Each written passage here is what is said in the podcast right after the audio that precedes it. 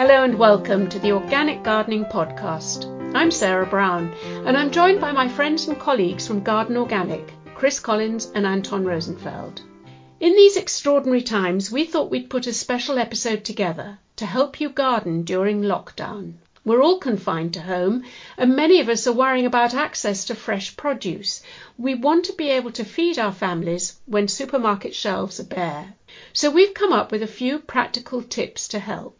Chris and I discuss making an instant veg bed, if you have the space, and we talk about what you can grow in containers on a balcony or patio. In the true organic way, we also help you make your own plant fertilizer for free and feed the soil for those hungry plants.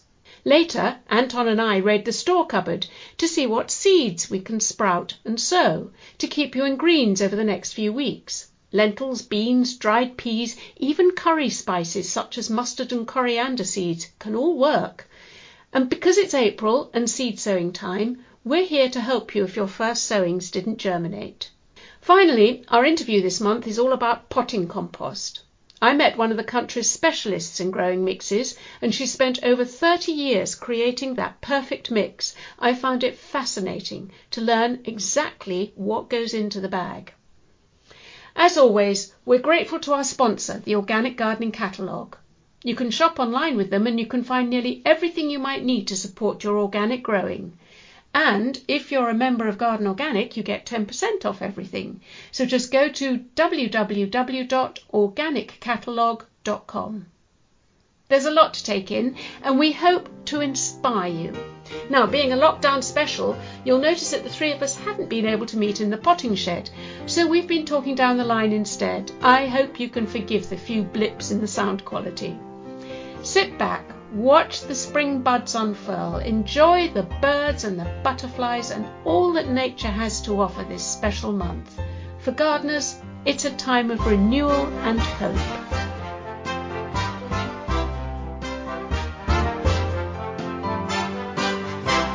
Hi, Chris, how are you?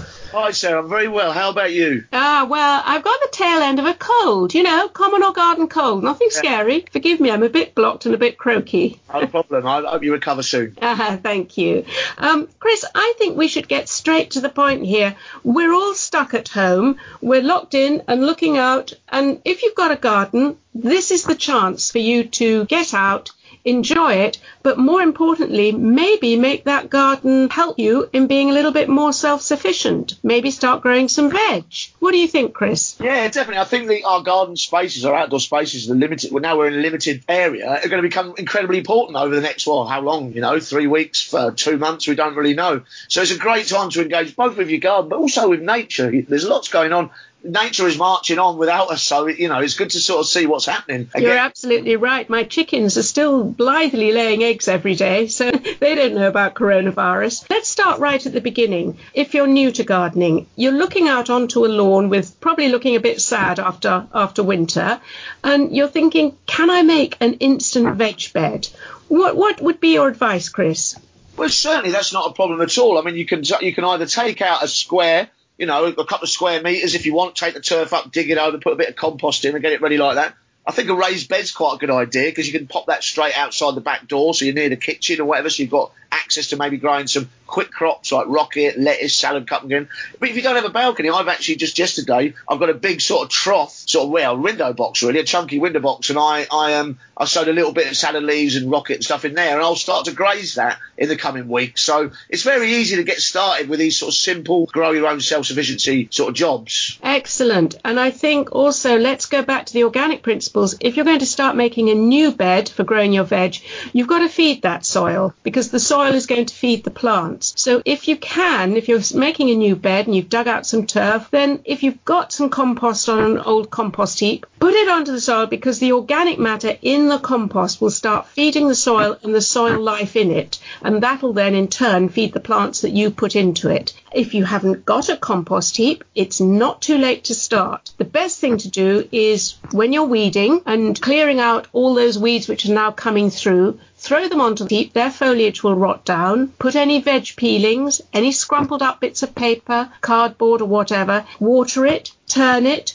And within a few months, you're going to have that lovely dark black gold, which is going to feed your new veg bed. Sounds good to me. I think uh, maybe the other thing to say as well is make sure when you're sowing uh, your veg, especially if you're new to it, is make sure you're sowing drills. So put a little line out, say two bits of bamboo and a bit of string, and sow along that. And that means when the weeds start coming in, you'll be able to tell your lettuces from the weeds because they all look very similar when they germinate. So that's, that's a very good tip, Chris. I would have thought it's a little bit early to start sowing seeds out of doors now. Would you agree? Well, I, I think it's a little bit early. I mean, we had a frost here two nights ago, and I've seen very few of them this winter. In fact, my tulips are all flowering on the balcony, and they're very early, and it says how mild it's been. So what I've done actually down the allotment is I've put fleece down over my two beds where I'm going to sow the quicker crops, or the carrots and the, the root crops. I put fleece down just to move that soil along a bit and warm it up a bit. So I'll be looking to sow into those beds as soon as I can, to be honest with you. I'm chomping at the bit, but obviously if you're um, further north and the weather's colder, you might have to hang on a bit longer. And as always, us gardeners have an eye on the weather forecast. So even though it's nice and warm during the day, you can still get that snap frost at night. You're right. You get radiation frost where, like, I mean, it's a beautiful day today. In fact, I was actually on my balcony sunbathing yesterday. That's how warm it was. Unfortunately, yeah. uh, south facing balcony. But it's um, what happens is it gets very beautiful day, then the heat rises, doesn't it? At the end of the day, the heat rises, the cold sets in, and you get radiation frost, which can check the growth of your plants. And April is such a changeable month. It's very, very beautiful with blossoms and the first flowers coming out, but it is very changeable in terms of temperature. Yeah, it's not it's not um, quite summer yet, that's for sure. And you will get cold snaps. I hope we get some April showers this year. I haven't seen any April showers for a little while. I always enjoy them, that freshness you get after you get that quick downpour and all the all the birds love it as well, and they're all singing away. I love those spring days. I think another thing I'd like to say is that it is still April. It is still early in the growing year, so don't feel you've got to rush out and get everything into the ground straight away. Go back to the principles of getting your ground good, getting the soil rich and healthy, and if you can delay it a little bit before you sow or plant out, you're not going to lose anything at all. You're, you're going to be fine. By May, you know, you'll be absolutely up and running. So don't rush into it, is my first advice. Yes, I think that um, it's very easy to get carried away and. Uh, um, you need to just kind of hold the horse back a little bit. Saying that, I am doing seed sowing indoors because I've got quite a few propagators. Um, I've got the most of them, like, quite a few in my office. So I have put in my courgettes. I put in bits and bobs. I put in some flowers. I'm going to do night scented stock and begonia. So I am starting to get going a little bit. I'm just not exposing myself to the climate that much at the moment. Yes, and we've got a very good, helpful tip on successful sowing either on the Garden Organic website or go to last month's podcast because I did a little masterclass with one of the Garden Organic gardeners about actually how to sow seeds. Chris, I'm guessing the ones that you sowed over the past few weeks are now ready to pot on. In other words, they've got a little bit leggy and a little bit too long for their seed compost. Give us some tips on how you would pot them on. Well, I, I would prick them out. I'm a big believer in pricking out because I think uh, and sowing in one tray and then moving them onto more space by pricking out because I think you get a stronger plant that way. So I have a do I have a, a little crop of um, little gem lettuces here are up and running and they're quite thickly sown. So I will prick them out now into a bigger seed tray, and I'll probably put five by eight, five across, eight um, down. And what I'll do is I'll make sure the most important rule is always lift the seedlings by the leaves, never the stem, never the roots. Because if you damage the stem or the roots, you'll lose the seedling. But they can take a little bit of grief on the leaves. But also, a very important implement: get yourself a dibber you can use a pencil as that will act as a dibber, but get a dibber and gently tease them out and then plant them right up to their necks. So put them in the new compost, but plant them deep because they'll shoot roots from the stem once they're in there and you'll get a really strong little plant that you can put out onto your allotment when the time comes or out into your garden. Oh, that's really helpful. That's really helpful. It's that going deep, isn't it, that gets that plant strong again. Yes. And as I say, don't rush to put them out. Let them get their strength not least because if they're too leggy and too weak, the second you put them out, they'll either be killed by the frost or you can bet your bottom dollar they'll be munched by slugs and snails. The other good little rule, and I learned this from uh, the Garden Organic many mo- uh, moons ago, is stroke and turn because what you do there is you don't want, if you've still got them in the window or, in a, or inside, they'll what they'll do is they'll elongate, they'll stretch to the light because light levels tend to be very much lower in the house. So turn them a few times a day and just run your hands over them so you're mimicking the wind, and that'll all add to this strong, stocky little plant that you're after. Um, okay, so now there's also a good time this month to get on with those jobs that you always meant to do. You're stuck at home, you're looking outdoors, you're thinking, how can I get out? What can I do? Do you remember about cleaning the greenhouse, tidying the shed, cleaning the tools? They sound like chores, but you know they are very satisfying things to do. Yeah, I think so. You know, I think there's one danger you want you know you want to avoid, and that's maybe just slumping on the sofa too much and watching that TV. And you've got to keep yourself occupied, I think, because otherwise, in a few weeks, you'll start to get a bit down, I reckon. And this is a well-being thing as well as organising things. I have to say, my allotments never look so tidy and organised, to be honest with you, because I'm just happy pottering around. I think gardeners love to potter, so get out and potter and you know just feel the nature and, and clear your mind. It's very, very important at this time, I believe. I agree with you, Chris. And I think spending time absorbing what nature is offering, especially this time of year, is just time really well spent. And if you're at home with the kids, get them involved. Download some apps which let you identify birdsong, butterflies. There's quite a few butterflies coming out this month different types of bumblebees. Did you know how many different types of bumblebees there were? There's lots of apps which will help you do that. And if you and your kids get out and spend a little bit of quiet time just exploring, listening, watching, I think then you connect with nature. And the thing that nature does, it gives us hope and renewal. And that's what we need at the moment. Yeah, well said. I think also, you know, it's nice family activity. It's a great way to spend time together, and that's very important. And I will say, there's so so much going on. I sat here earlier, and there are bumblebees on my balcony in the hyacinths. I saw three little blue tits bathing in the little tray of water I put out for them. So there's loads going on, and it really is uplifting. It really is. I've got another little tip if you've got kids that and you want to get out into the garden with them. Now this one, it comes with a health warning, a safety warning. Let's put it this way why not make a nettle feed with your kids? Now, what's a nettle feed, you might ask? This is when you use a plant like a nettle and you soak it in water, and as it soaks, it rots down and releases its minerals and its nutrients into that water, and then in a few weeks' time, you've got a very powerful liquid fertilizer. So, Get on the gloves. Be sure to get on those gloves on everybody. Go out with a carrier bag or a basket or a colander or whatever, a bucket. Fill it with nettles, and I've certainly got plenty of those around coming out in my garden at the moment. Squash them down top the bucket up with water, and then leave it. Leave it for a few weeks. And as I say, at the end of it, you'll have a very smelly but very potent liquid fertilizer for all those veg and flowers that you'll be growing. Yeah, it's very good, very good, especially for the, the salad crops and the leafy crops because it's very high nitrogen, isn't it? And it'll just boost them on. Okay, now, if you don't have a garden, what do you think, Chris, we can recommend for people to grow in containers? This huge urge for self-sufficiency, which I completely understand. You've only got pots. What what can you put? I know you can put potatoes, for instance, in a deep bin, a recycling bin or a dustbin.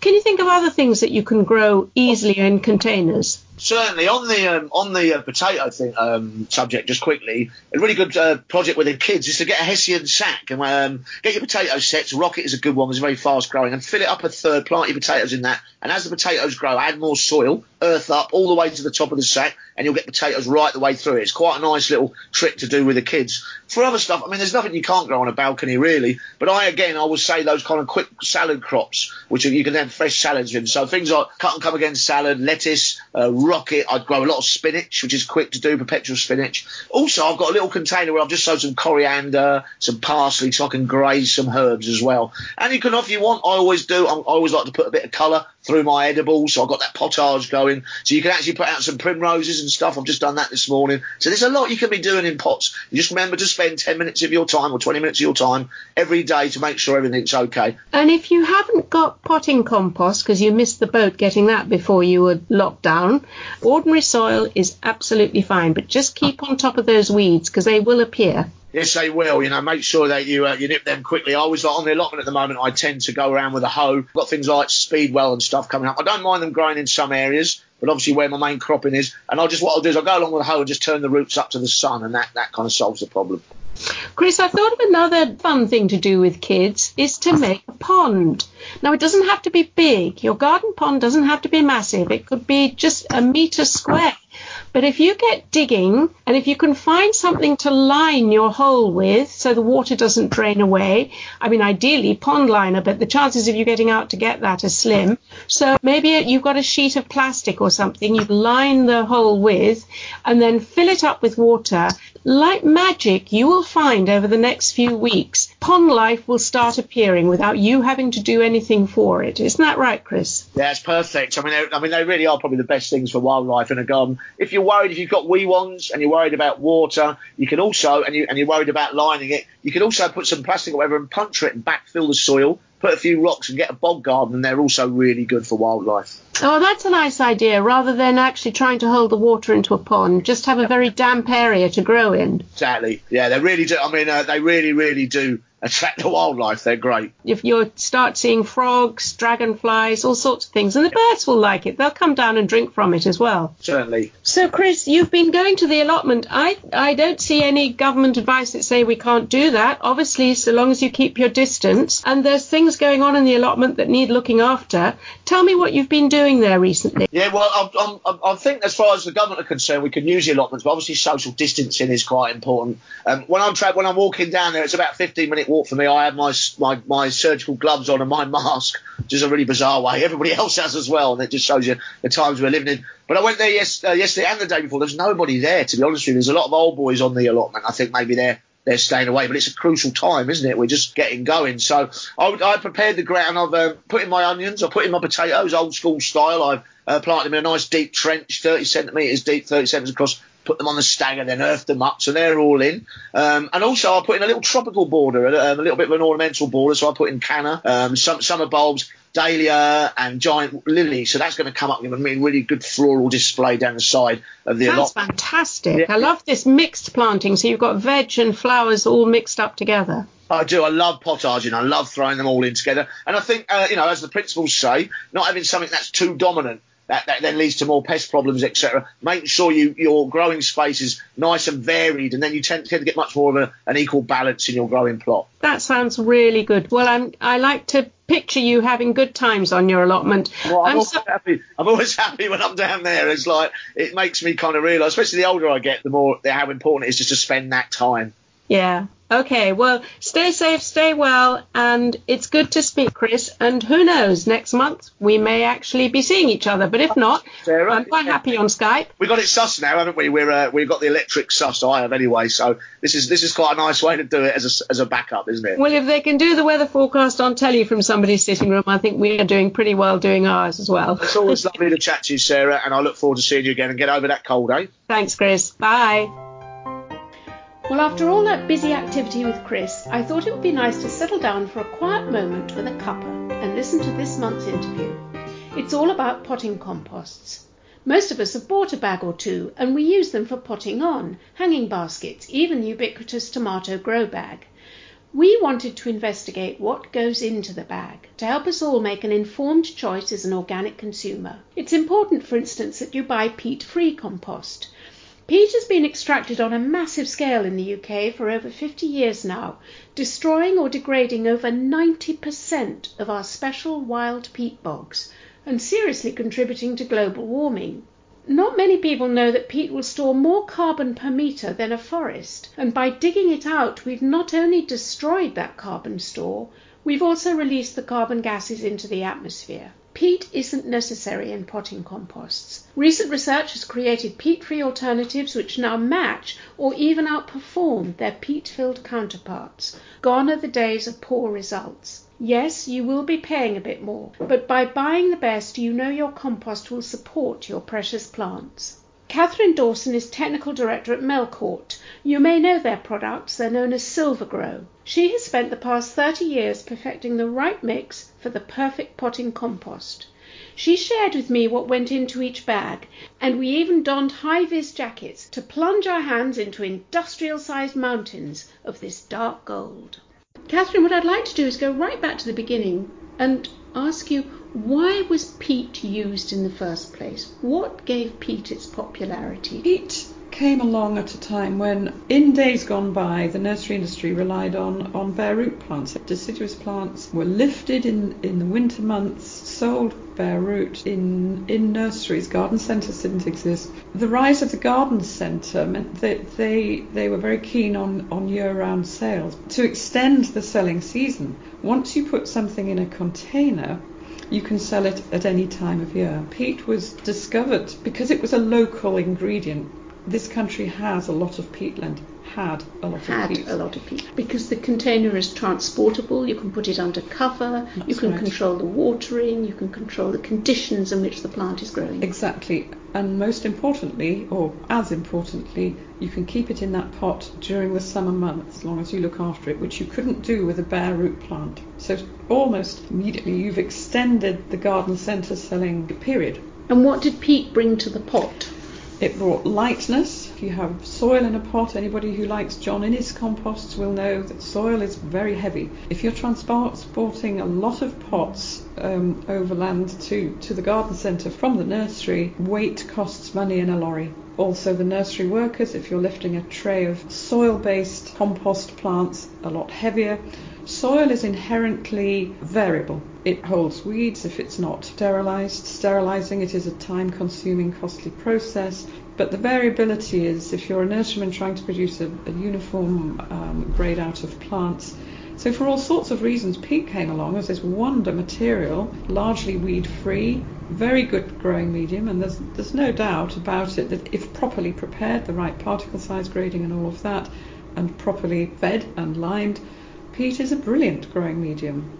It's been one of the problems for the peat alternatives industries to produce something that's quite as good, but actually do it differently with materials that didn't necessarily rea- react in the same way from a lime, nutrient, or water point of view. So let's talk about those materials. Can you give me the key materials that you use, that Melcourt uses in their bagged compost? Yes.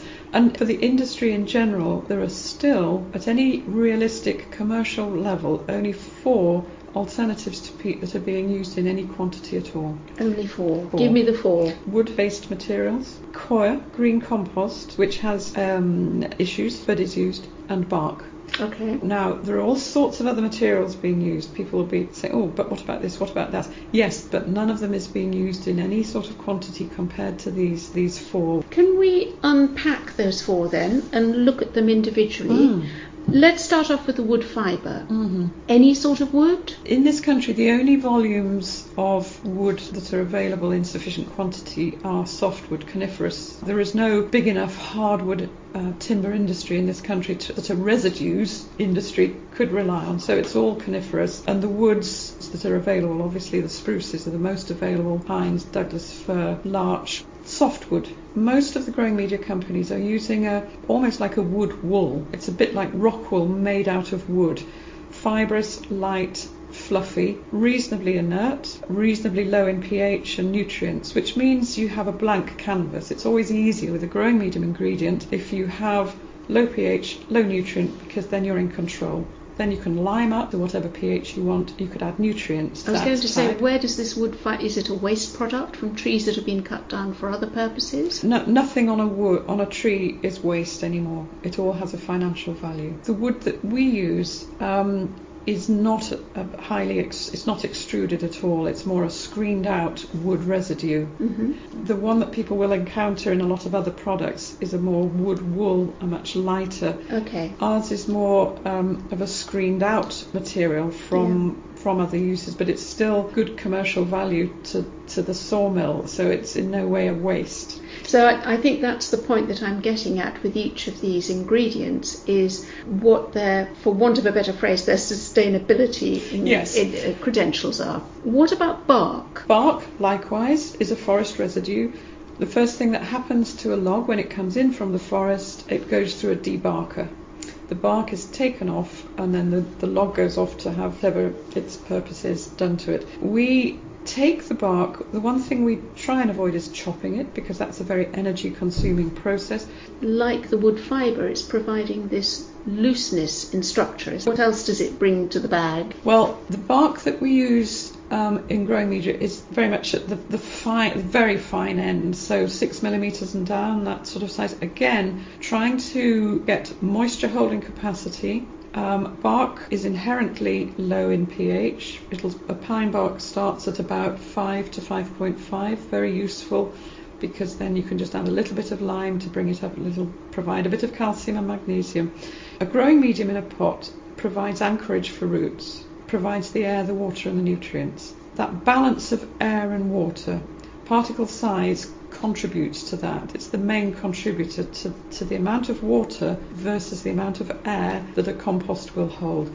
And the skill is for the particular plant group getting the right amount of air the right amount of moisture. Now, in a large pot with a tree that might be in there for 18 months, two years, if you imagine a 50 litre pot, the amount of weight bearing down on the lower layers, you need a very strong compost that's going to withstand that gradual slumping and that slump towards airless moisture, high water holding conditions that will mm. kill the roots. Mm. Mm. Um, and that's where a chippy bark can be really useful because it's got a good amount of structural strength. When you've got a very small pot, say a 9 centimetre, that weight bearing down is nothing like the same, and so you don't need to have such a, a bit finer. Yes, yeah. but, but, I'm guessing the third element in the bag, the coir, is also there not from the nutrient point of view necessarily, but from the structure. Is that right? We use coir for moisture holding. Coir loves moisture. Um, Should we just explain what coir is? Coir, yes, coir fibre, which is the outside layer of a coconut. The fibrous immediate coating of is used for matting, for roping, and all that kind of thing. The bit that horticulture uses is the fibrous bit on the very outside. The um, hairy bit of the coconut. is that um, right? Yes, although the wiry hairy bits that get used in brushes we don't want actually. They're a nuisance. They they wind themselves around augers and potting equipment and all of that. We, we want the fibre, the fine fibre. We're always up against moisture holding capacity.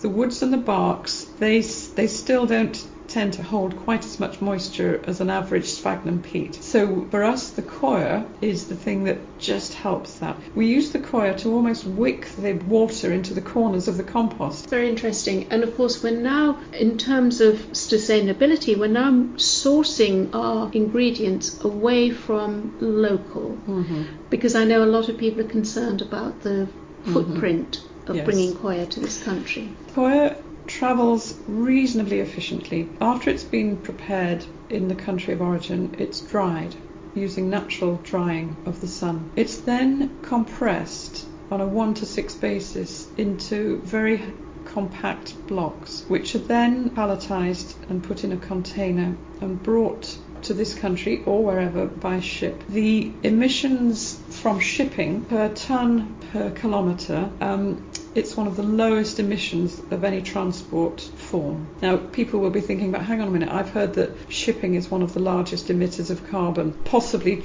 possibly true because of the number of ships out there, but per ton per kilometre, which is the way I think you have to look at it, it, it it's much better than, say, lorry transport or air freight or that kind mm. of thing. So you could almost compare a lorry from way up in the north of Scotland bringing wood fibre yes. down to the south of England with coir being transported from That's Sri Lanka right. to the south England.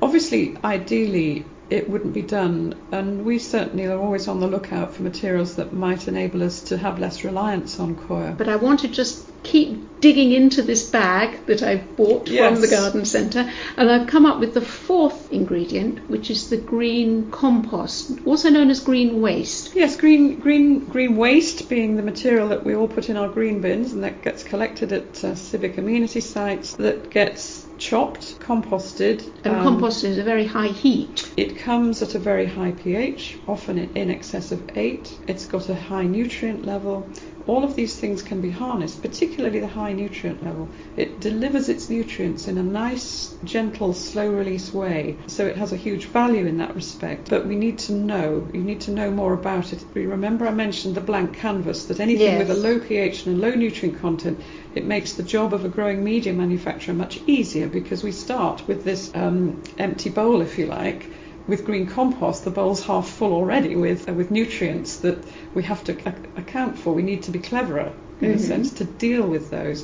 And And like any compost, even homemade compost, those nutrient levels will vary according to what's gone into the heap. as a professional user, as a manufacturer using these materials, we have to look at every batch. We've got the four component parts that are in the bag the wood fibre, the bark, the coir, and in some cases in green compost. You've explained the thought that goes into creating the right structure for the plant roots to develop, and that involves aeration and moisture. Let's talk about nutrients. How do you get the nutrients into the bag to feed that plant? Um, well, obviously the basic requirements of most plants are NPK, nitrogen, phosphorus, potassium, and, and trace elements. It's fairly well-worn territory, the ratios of the NPK and the trace elements that are required. And so we don't spend too much time trying to reinvent any wheels organically. We have to do it differently, obviously. We can't use our artificial fertilizers that, mm-hmm. that go into the conventional range.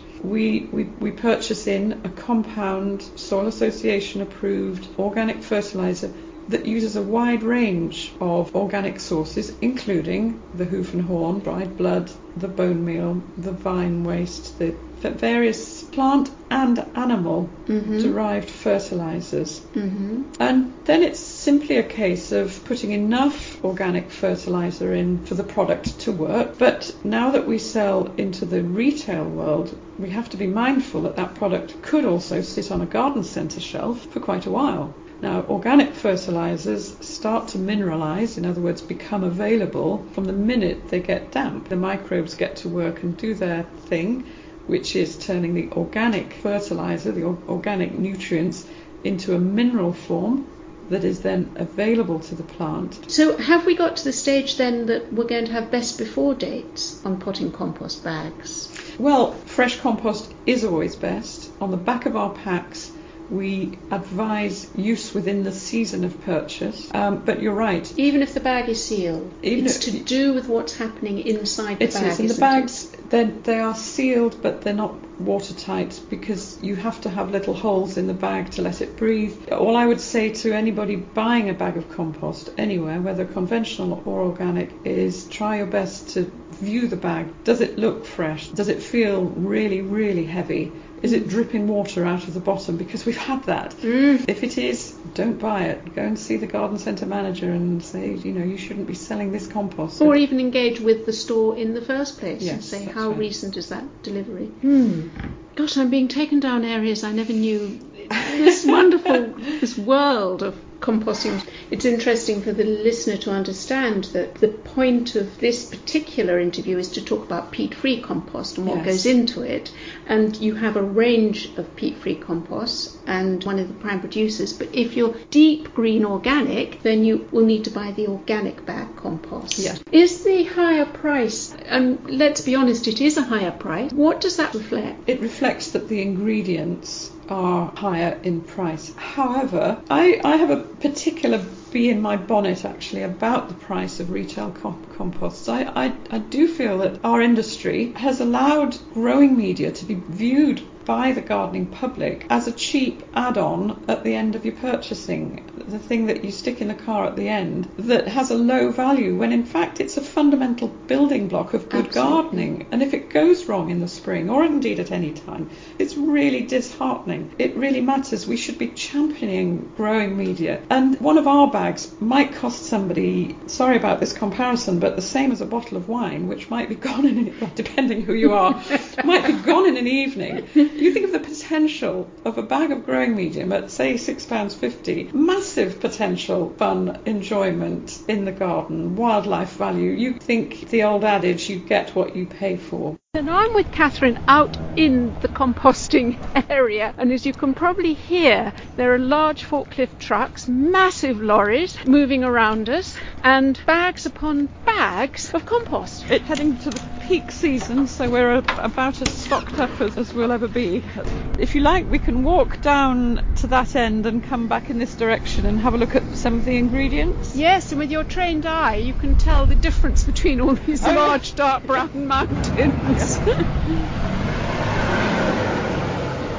and we're entering an area now where there's a massive tractor. So I'm glad we've got our yellow high vis jackets on. I have to say, Catherine, one of the things before we start is what a nice smell there is here. Yes, it's the first thing that any visitor to the yard notices. It's a piney, barky, woody sort of smell, Yes, isn't it? nice and It is. fresh, It is yes. nice. Yes. So here we are in front of the first of the great big brown piles. What's this? This is this is reconstituted coir. Wow. So this is ready to go into the compost. Okay, let's move on to the next one before the big digger comes to get us. This is silver fibre, which is um, our brand, if you like, of, of wood fibre. It's our particular recipe that we've developed over the last 25 years. This is the one that's composted with nitrogen, so it's not applicable for organic mixes, but it's a, a very lovely dark brown. Yes, it's darker Fibrous. than the coir, isn't it? It also seems to be slightly, is that steam or smoke Yes, or it's something still- vapour coming off? Oh, it, it, it's it's water vapor. It, it's just condensing as it comes out. It's it's a composting process, and these piles are very very good insulators. So it, you can have a hard frost on the outside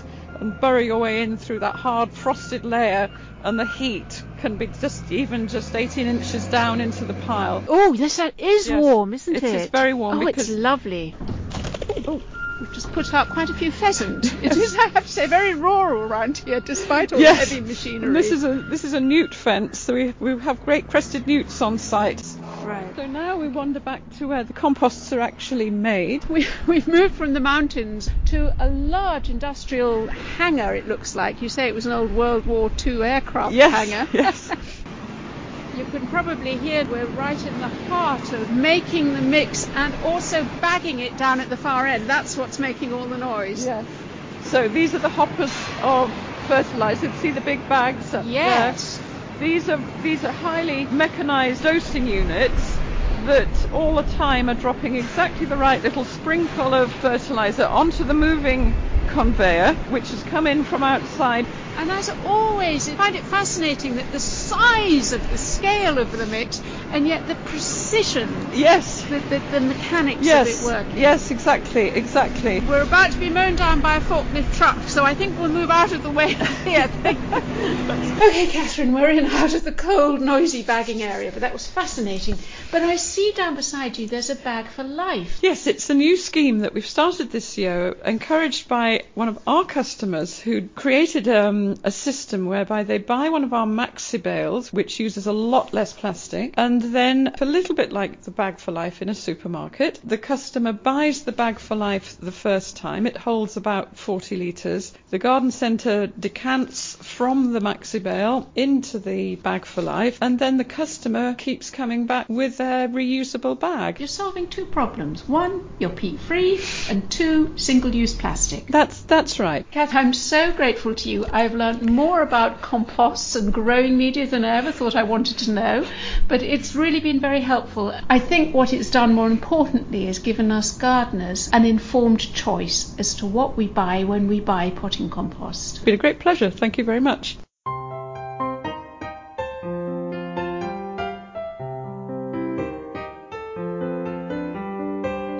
You can hear a much longer version of that interview in our Unpruned podcast series. Here, Catherine and I had more time to explore the sustainability credentials of each item that went into the bag. If you subscribe to the Organic Gardening podcast, you should receive the unpruned version automatically. Now it's time to open the post bag with Anton, my colleague at Garden Organic. We read a number of inquiries about seed sowing from listeners who haven't been able to get to garden centres because of lockdown. It's frustrating at this time of year, particularly, not to buy plants or seeds. And buying online is, well, like everything else, dependent on availability. So we began to hunt through our store cupboards to see what you could use to get some quick growing greenery on your windowsill. Anton, it's nice to hear you, not to see you sadly, but it's nice to hear you. Are you well? I'm okay, thank you. Yeah, enjoying the sunshine. Good, excellent. Well, this month we've had a couple of questions about seed sowing, and I thought actually we could explore this whole issue because I think with people stuck at home and maybe feeling a little bit cabin fever, but also wanting to grow, wanting to be self sufficient because we know that the supermarket shelves are empty in some cases. So let's talk about seed sowing and what you can grow at home. The first question is I've got lots of packets of old seeds. Can I still use them? Okay, so that does depend on quite a few things. Um, it really does depend on how they've been stored for a start. The most important thing is that they've been kept dry and also that they haven't been sort of subjected to high temperatures. So to answer your question, it does also depend very much on the types of seed. Most things in the carrot family really don't keep that well, especially parsnips. You really need to use fresh parsnip seed every year. So even if you've got seed from a couple of years ago, it's probably not going to germinate very well at all. Then there's lots of things that will keep for, I'd say, at least two or three years, like um, spinach, chard, lettuce seeds. They all seem to seem to keep for a sort of moderately good length of time. Um, same with the cucurbits as well. And then I would say tomato seeds, brassica seeds, keep very well also. The good thing about brassica seeds is that they come up so quickly that you you've got a really good idea of whether they're going to going to work or not. I mean, I think in these circumstances, if it's impossible for you to get any new seeds, which it may well be, then just give it a go and sprinkle them on the seed compost and see if they germinate. Yes, they're, they're certainly more likely to germinate if you've sown them than if they're just kept in a drawer. Another interesting idea, Anton, which has occurred to me, is maybe there are some things in the store cupboard that we could be sowing. I mean, I'm looking, for instance, at a pack of dried beans do you think those would work? Yes, there's all sorts of things in the store cupboard that you can have have a go at. It depends what you're trying to get out of it, I suppose. A lot of dried beans are really great for sprouting. I mean, that's a really good source of sort of fresh nutrition, and they're, they're nice as shoots as well. As to whether they'd grow to a bigger stage and you'd get beans off them, it's more of a gamble because they might have been grown in a different country with a climate that's perhaps not the same as ours. So they might, I don't know, they might have different day lengths, different temperatures, which means that they never actually form any pods. But certainly for just growing shoots, definitely. Dried green peas, which are meant for putting in a soup mix, are, are really do work very, very well. I need to say the obvious thing. Obviously, anything which is split peas or anything like that, it's, it's never gonna gonna work. Just or frozen peas. yeah.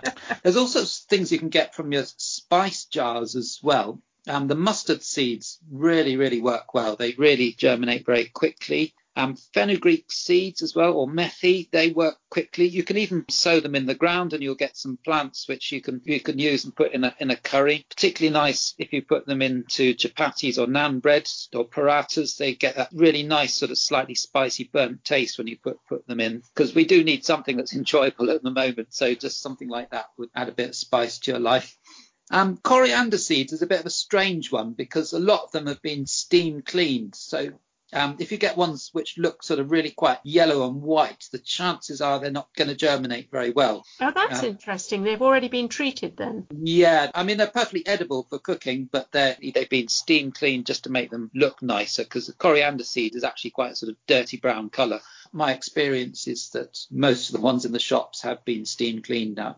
And Anton, I've seen you grow lentils as well. Yeah, you can grow the you can grow the brown lentils or the whole green lentils. They're particularly nice as a sprout. You can even grow them into into a plant. I would say that the amount and the time that you have to take processing them is probably not worth the effort. Although perhaps a lot of us have got plenty of time on our hands now, but it, it is quite a lengthy lengthy process one thing I would say is, and this is something I'd like to try a bit more of, is I think actually lentils would make quite a good green manure as well. They, they, they, do cover the ground really quickly. Ah, so you'd grow them in the ground and then before you they even flower or seed, you turn them in like a, a, green manure, which is a plant which actually feeds the soil. Exactly. Mm, we've got a lot on green manures in the Garden Organic website, so check that one out.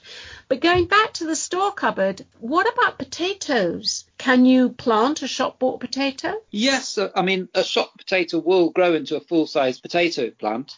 Generally, we don't encourage people to do that on a regular basis because most seed potatoes have been grown in isolation to keep them away from plant diseases. But it's okay to do it occasionally if you really, really have to. Um, one thing I would say is we most potatoes in the shops at the moment will be very late maturing varieties for storing. So you are unlikely to get potatoes early on if you if you sow these varieties. So I, I would probably be more inclined to eat them, to be honest. It's a toss up, isn't it, between eating Yeah. it now or maybe planting it now and hoping if you plant one, you may get six in a few months' time. So Well, unfortunately, that's what happens in times of famine. People eat their sort of seed stores for, for the future because they get desperate. But hopefully, we haven't reached that stage yet.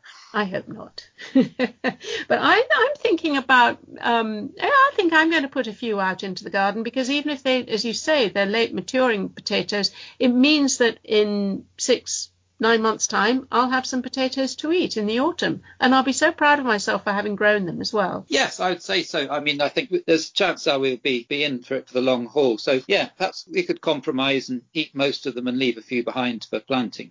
Now, I know a lot of people are stuck at home either without a garden or with little access to growing space, and I have huge sympathy there. There is quite a lot you can grow on a windowsill. Yeah, there cer- certainly is. I mean, I would go for um, microgreens because really we're going to be sort of probably limited for fresh produce. That's the stuff that's going to trip up first in the, our sort of supply chains. And what do you mean by microgreens? These are basically sort of salads which are just grown to a very small stage. And so it's something that's very quick. You can get food within three to four weeks. Particularly the mustard seeds work really well. You, you'll get a sort of spicy, sort of rocket like vegetable.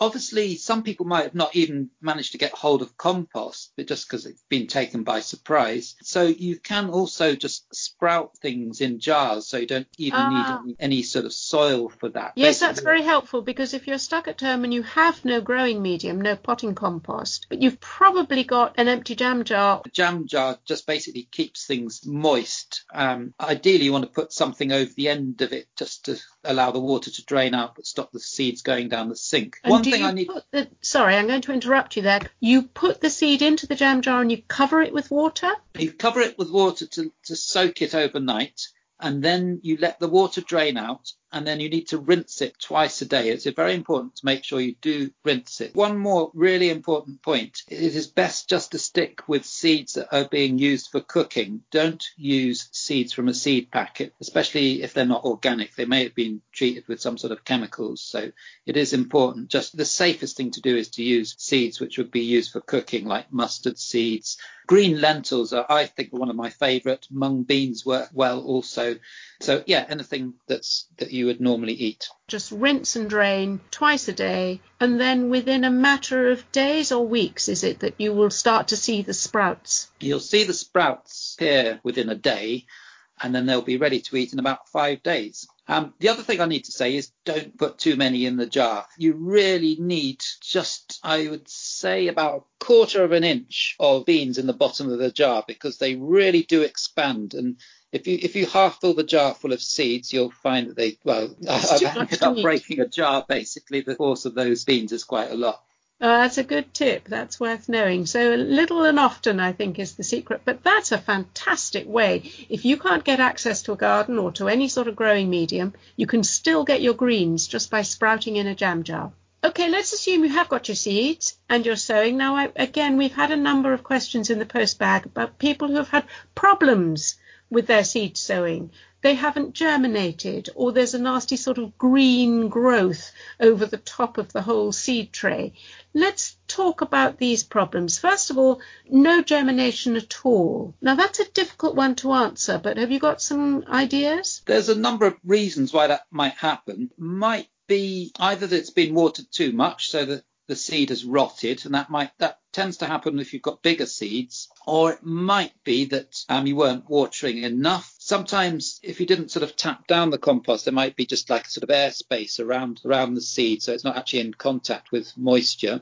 So the way that you sort of prepare your compost is quite important, just to put it in there and then give the tray a good tap to get rid of the air spaces. And seed compost is important, isn't it? Because so you That's want a right. very fine, not a very high, not a very nutritious compost in which to sow. If you can't get specific seed compost, then just ordinary soil. But so long as it's sieved and tamped down, then the seed should be fine. Yes, that, that's right. Uh, if, if you can get hold of it, um, soil from a molehill works really well. They, they've sort of done a lot of the cultivating for you already. You can't get hold of specific seed composters. You can sieve the ordinary compost just to get rid of some of the lumpy bits out. Um, I'm going to say, what about temperature where germination is concerned? Do you think the temperature isn't right? Yeah, that could be another thing. It's particularly with things like tomatoes, aubergines, peppers, they need pretty warm temperature. So really they ought to be indoors still at the moment. They're not going to germinate outside. And Okay, so this person is written to say they germinated, but there's this rather nasty sort of green growth all over the top of the seed tray and the seeds are not looking very healthy at all. What do you think is going on there? I think they're, well, I know that they're overwatering. What they've probably done is perhaps compacted the compost a little bit too much. You sometimes get problems called damping off as well. That can be one of several fungi which attack the they attack the shoot of the plant as it's coming out, and they, it can end up with just the seedlings falling over. Generally, that's that problem can be carried in the seed trays as well. So it's good it's good practice to rinse your seed trays and get all the sort of muck out before you sow them as well. Anton, that's really helpful. I'm conscious that we've made it all sound very complicated, but in truth, I think seed sowing is worth every minute you spend on it just for the joy and sense of achievement when those sprouts first appear. You feel so proud of yourself and so proud of your little seedlings. So my recommendation would be just keep trying. And if it didn't work the first time, try again a second time. I think one simple piece of advice, and we've all got plenty of time on our hands at the moment, is just go and look at them every every day and just feel the compost with your finger and make sure you keep it lightly moist. That sounds great. Thank you, Anton. You you take care and we'll speak next month. Okay, look forward to it. Okay, bye. Bye bye. Sadly, we've come to the end. I hope our chats and ideas have helped relieve the tedium of lockdown. Getting out into the garden or allotment is a good way of coping with the constraints of social distancing. Fresh air, watching the buds burst, and the blossom come in is a tonic for the soul. And if you're stuck indoors with no garden, then there's always the jam jar and some seeds to sprout. Every day will bring a new shoot. Next month, well, who knows what May will bring, but we'll be here and sharing our organic gardening tips with you. And there's plenty more information on the Garden Organic website gardenorganic.org.uk. And as you can't get to the garden centre, why not head over to the Organic Gardening Catalogue online for all your seeds and gardening needs. Stay safe, stay well, and enjoy this very special spring and all that it brings. Our thanks to Kevin MacLeod for providing the music.